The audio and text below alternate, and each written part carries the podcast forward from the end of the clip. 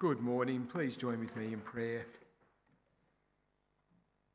Our Heavenly Father, we know only too well that, except by the power of your Holy Spirit at work in us, these words that you cause to be written will not become part of our being. And so we ask you to be at work as we think your thoughts after you today. Please change us for the glory of our Lord Jesus Christ. Well, I, I am convinced. Oh, there we go. You can see my face now. Uh, I'm convinced that there's nothing better that you could be and nothing better that you could have than being a Christian. Nothing better. No matter what you dream of, there is nothing better than that. And I wonder how you respond to that statement. Some of you will embrace it and say that is absolutely true. Some of you will say, I know it's true, but I don't feel it. And some of you are probably thinking, prove that to me. Because there is so often a disconnect between what we think of church and what we think of belonging to God and the experience that we have as well. And so, for some of us, you'll say, I can't wait for a week to pass so I can get to church or get to growth group. Others will say, I can't wait for heaven. I have a friend, I had a friend who, in his last day of his life, I went out to visit him in hospital and I said to him, uh, Are you ready to meet Jesus? And he called me a little bit closer and he said, You know, I'm kind of excited about that. And for some of you, you will think, oh, it's church again. There'll be some good things that are going on, but I'll go along to church and see what happens. Today, as we think these about these words that Dave just read to us from 1 Corinthians chapter 12, I hope the Apostle Paul will open our eyes to see how wonderful it is to be a Christian as he considers the almost unspeakable joy of belonging to Jesus and the incredible privilege of being a member of his church because God is the one who creates a relationship with him that no human institution or no human activity can create. And then he does the jaw droppingly amazing thing of binding those who have been brought into relationship with Jesus into what we call the church. And so the first blessing is that we have relationship with God, a relationship with God where he is the Lord. And if you don't have a relationship with God as Lord, then you'll have a relationship with somebody else, which will be a waste of time. The apostle calls stupid, and you will be under the terrible judgment of God. And you see that sadly this week, where you see that choosing stupid relationships being played out at the highest level of state politics. And you see some of the consequences of that. And there are times where there are even worse outcomes than what might happen as a result in New South Wales politics. A few years ago, an acquaintance of mine was an upright police detective. His young wife died suddenly and he was full of grief, as you could imagine. And another man from the unit block that he used to live in brought him meals as he was going through this grieving process. And so they became friends. And the man who brought the meals gradually gave more and more things to this acquaintance of mine, but then he started asking favours of the policeman. And little by little, the detective was corrupted. And eventually, he was exposed by the police integrity unit, his reputation destroyed, and his career ended. If you have the wrong friends, if you have the wrong leader, if you have the wrong Lord, you'll be led astray.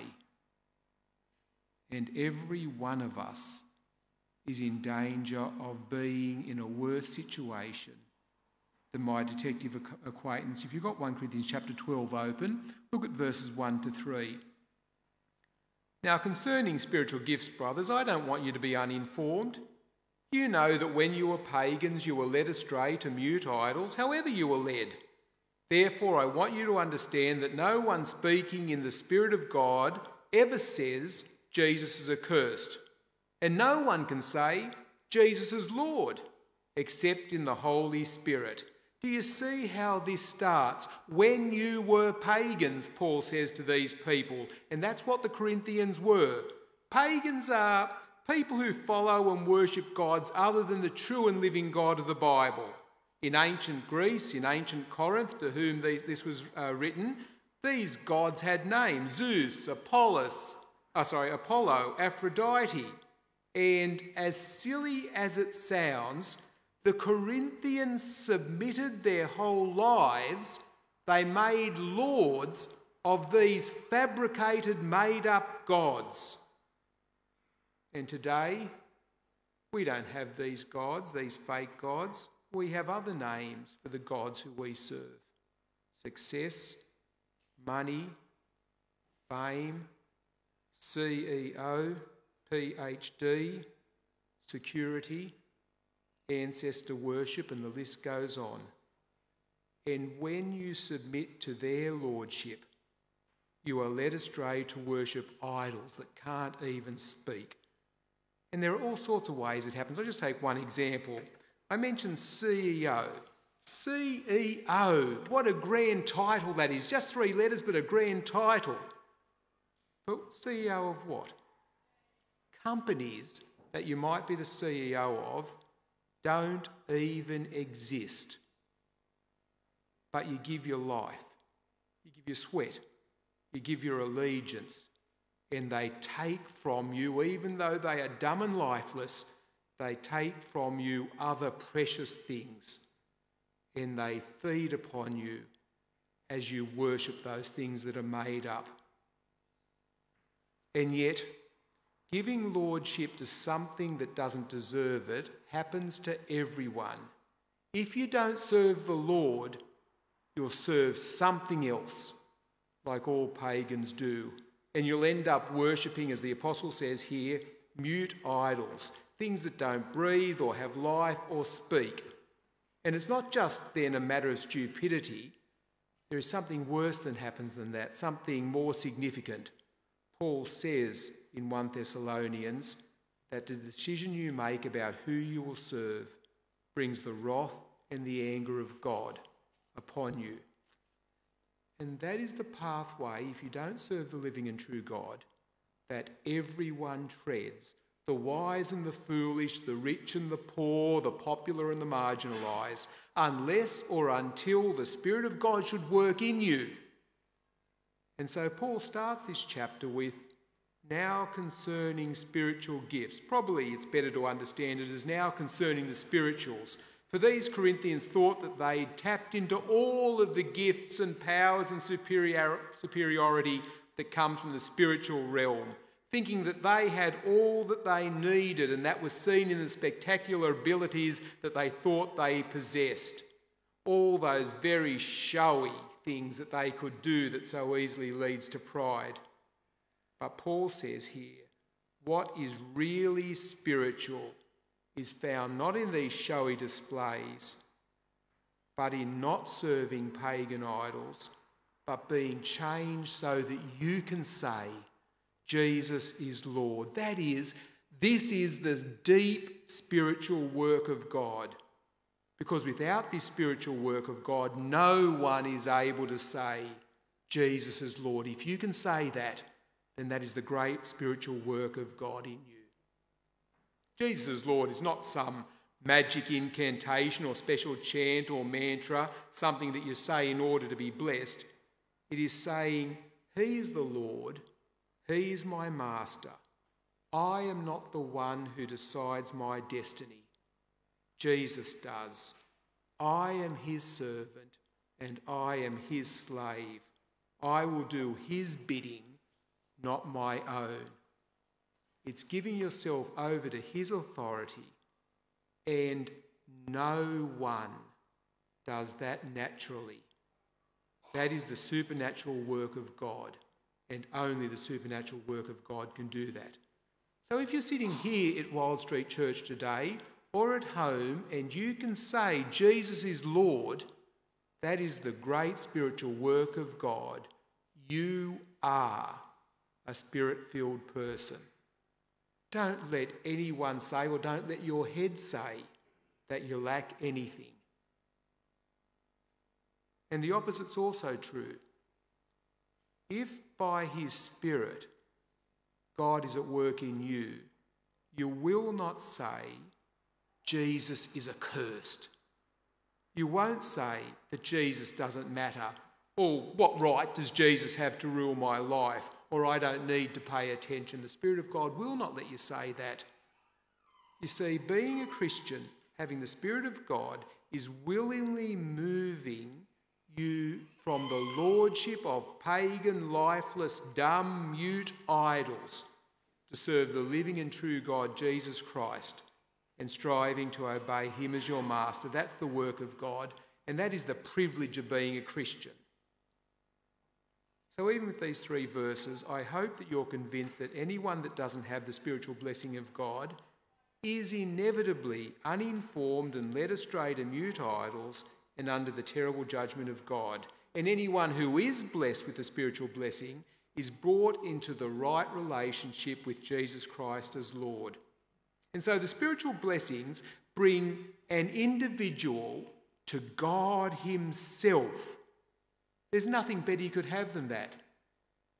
Except there is still more that you can have than that. That is, the gifts of God being brought into relationship with Jesus Christ is not just for an individual for their well being. What God then is, does then is lavish gifts upon individuals so that you might be a blessing to other people.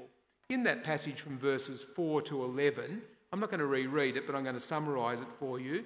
I want you to listen out for who the gifts are given to, what are the gifts, and where do they come from. So, to one, the ability to speak wisdom through the Spirit. To another, the ability to speak knowledge by the same Spirit. To another, faith by the same Spirit.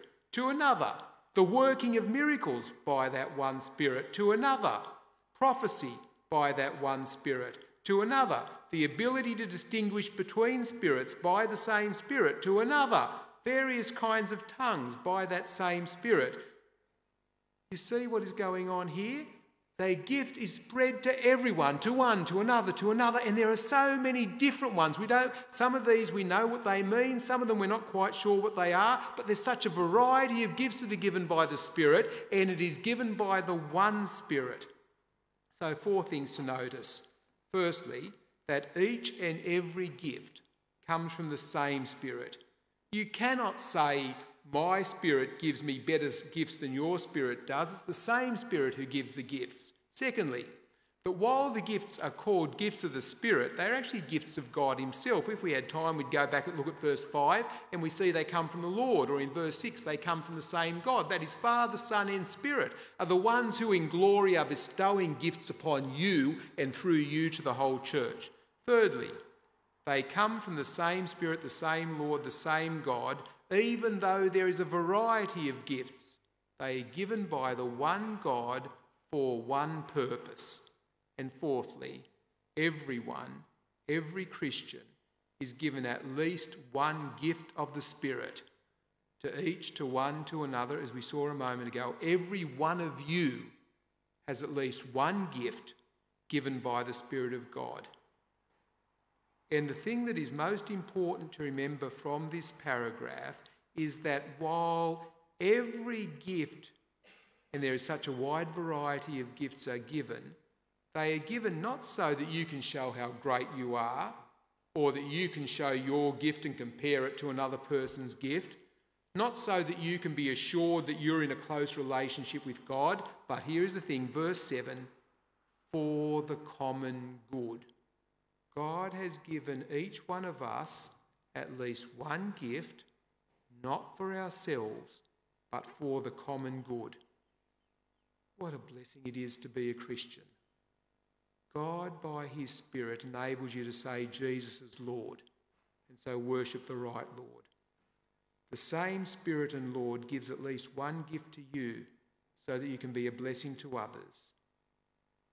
And as He does that, He binds us into a church that exists for the common good so that we might be able to help others. So, how does that work? There is such a diversity of gifts given to his church, and they are given to every person in the church. And so, how does that work in church life? Does that mean that each person goes off and focuses on their own gifts and tries to sharpen their own gifts? Or do we say maybe there are so many gifts that others have, I don't need to worry about finding my gift or using my gift? How do you put all of this huge number of gifts that God has given us together? Sure, they are given by the one Spirit, but now we're in church, we've got this diversity of gifts. And there are very real dangers in having so many gifts because some of the gifts given to our church by God are obvious and they are more showy than some of the other gifts that are around as well. And so we have some of those impressive gifts here at Wild Street. The gifts that the staff has, the gifts of teaching, the gifts of administration that our office has, the gifts in kids' ministry, the gifts in youth ministry, the gifts that our musos had, we, the gifts that the growth group leaders have, and you say, There's so many gifts here, I don't need to use mine. No, no, no. The Apostle Paul now, and for most of the rest of the chapter, uses an image that we all understand. It's the image of the body. You see, what is standing in front of you is Archie. Archie is both a unified body and made up of different parts. So if you were to go down and see me at Coles and from a distance you'd say, Hello, Archie. You don't say, Hello, Archie's hands. Hello, Archie's nose. Hello, Archie's toes. You say, Hello, Archie, because I am Archie. And the things that make you know it's me are those different parts. That is my height, my hair, the shape of my nose, the way that I walk. So I am Archie. But we're also made up of different parts because I have hands, I have feet, I have eyes, I have a nose, and if any part of that was missing, I would be different. And so, bodies, your body, my body, is an illustration of both unity and differentness. And that's what the Apostle Paul says our church is like. You see, Wild Street is a body. We are one, we are Wild Street. But we are also individuals who make up Wild Street. And every one of the individuals that makes up Wild Street is unique and has been given different gifts by the Spirit. And so, just as every part of me works for the good of Archie, so it is in the church. Every individual has been given gifts to work for the good of the body. Our gifts are given by the one Spirit so that we might mesh together well and become an even better body. But there are problems as parts of the body of church work together side by side, and it's summed up by the apostle here in two paragraphs with two statements that different people could make. The first one you see in verse 15 is the person who says, I don't belong to the body. And the second one is in verse 21, the person who says, I have no need of you. So let's look quickly at each of them. Firstly, the words, the first ones, I don't belong to the body, are the words of the outsider or the one who thinks that they've got nothing to contribute, that this church has so many talented people that it doesn't matter whether I'm here or not, I'm not needed. The one who silently says, I don't belong to the body. Listen then from verse 14. The body doesn't consist of one member, but of many. If the foot should say, I'm not a hand, so I don't belong to the body, that would not make it any less a part of the body. And if the ear should say, Because I'm not an eye, I don't belong to the body, that wouldn't make it any less part of the body. If the whole body were an eye, where'd be the sense of hearing? If the whole body were an ear, where would be the sense of smell? But as it is, God has arranged the members in the body, each one of them as He chose. If all were a single member, where would the body be? As it is, there are many parts, yet one body. That is, we have to be very careful of comparing the gifts that I have been given with the gifts that others have been given and saying mine aren't as great as the other gifts, so I don't need to use my gifts in the service of other people. And so you pull further and further back and say, I am not needed. If you are tempted, if you have ever thought, if you have even said these things, hear the rebuke from the Apostle Paul to you. God has given you your gift, and He has given your, you your gift just as He sees fit. And everyone and every gift is needed. Don't argue and question God about why He only gave you the gifts He gave you. If you withdraw, the whole body is less than it should be. We are one body and everyone is necessary. That's the first danger. The second problem is that of the insider, the one who's been around for ages, the one who thinks, look at how much I have got to con- uh, contribute, or this small group of us, look how we do everything in the church. We make everything happen. This is why the church works. We are so sure of our gifts that we look on others and say, I don't need you. Everybody else, well, they can come, but they are just hanger oners. Their gifts don't matter. They are not needed. If you have ever thought that, even in some form or another, listen to what the apostle says to you from verse 21. The eye cannot say to the hand, I have no need of you, nor again the head to the feet, I have no need of you. On the contrary, the parts of the body that seem to be weaker are indispensable. And on those parts of the body that we think less honourable, we bestow greater honour and our unpresentable parts are treated with greater modesty, which our presentable parts don't require. But God has so composed the body, giving greater honour to the part that lacked it, that there may be no division in the body, but that the members may have the same care for one another. If one member suffers, all suffer together. If one member is honoured, all rejoice together. You too, if this is you, need to hear the rebuke. God has taken the things that seem so insignificant and even people that we might be ashamed of and has made them indispensable. We are all in this together. Every single person and every one of their gifts is important. The Jesus Club member who many of us don't notice and sometimes make noises and inappropriate comments that some of you might think, I'm a little bit embarrassed by that, but who sit and pray tirelessly. That is why so many others of you can flourish, because the Lord is honouring their prayers. Or the man in our own church who week after our week of school holiday club, without having been asked, comes in and cleans up and resets the church so that everything can be good to go on Sunday. Not noticed, but necessary. The team whose names we don't even know, who a few weeks ago had blackened faces and were covered in dust from crawling under the church, so that the church could be turned around, so that we could meet together. You look at gifts indispensable to our church life. And so, why did God make the body this way? Why does the Spirit give such different gifts? Well, we've already seen it. Church is a complex organism, and every different part is needed for the organism to work. It's not an accident that you are part of this body. Look around you. Every one of you has been brought together here by God and been gifted by the Spirit of God. God has gathered us together by His Spirit and He's blessed you by equipping you with at least, at least one gift that you might be a blessing to the body.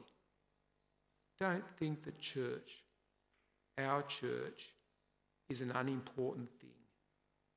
It is a body that God has made and has knit together with all its unique parts, and it's a church for which the Son of God died. and you are a, necess- uh, you are a necessary part of it. The lockdown that we experienced this year has made being part of the body more complicated. And so we had to and did achieve in many ways imaginative ways to invent new ways of being the body. But what an honour to belong to each other and to use what God has made us to serve the rest of the body. That we might build each other up, that we might be the strongest and best body that we can be. And we also have the privilege of being used by Him to move the tens of thousand people in our suburb and the suburbs round about us to move from mute idols to serve the living and true God. Try as you might, you can't do that by your individual abilities. But God has given us each other so that people of every, every language, every race, and every tongue can come to serve Him as Lord. And He gives us the privilege as the body to work with Him as He does this. So we need to explore how, as the body, we can use the gifts that God has given us together to save the souls of people who are under the judgment of God. Come a long way in this chapter, but what a blessing it is to be a Christian. No longer led astray by mute idols. Each one of us has at least one gift given by the Spirit to be used for the common good. And as God gives us those gifts, He knits us together into a body so that we may not have pride and arrogance and superiority, but rather that there will be no division, that we will care for each other as fellow members of the body, that we might together suffer, that we might together rejoice. This is unlike anything else that exists in our world. I can't wait to see what this body does next, and I can't wait to be part of what under God this body achieves next. What a blessing it is to be a Christian. Heavenly Father, thank you that you have given to each one of us at least one gift, that our gathering and our making into the body is not accidental. And we ask you that you would be at work in us to help us to think well how to use the gifts that you have given us, that we might serve each other, that we might see you and under your hand see many saved. Amen.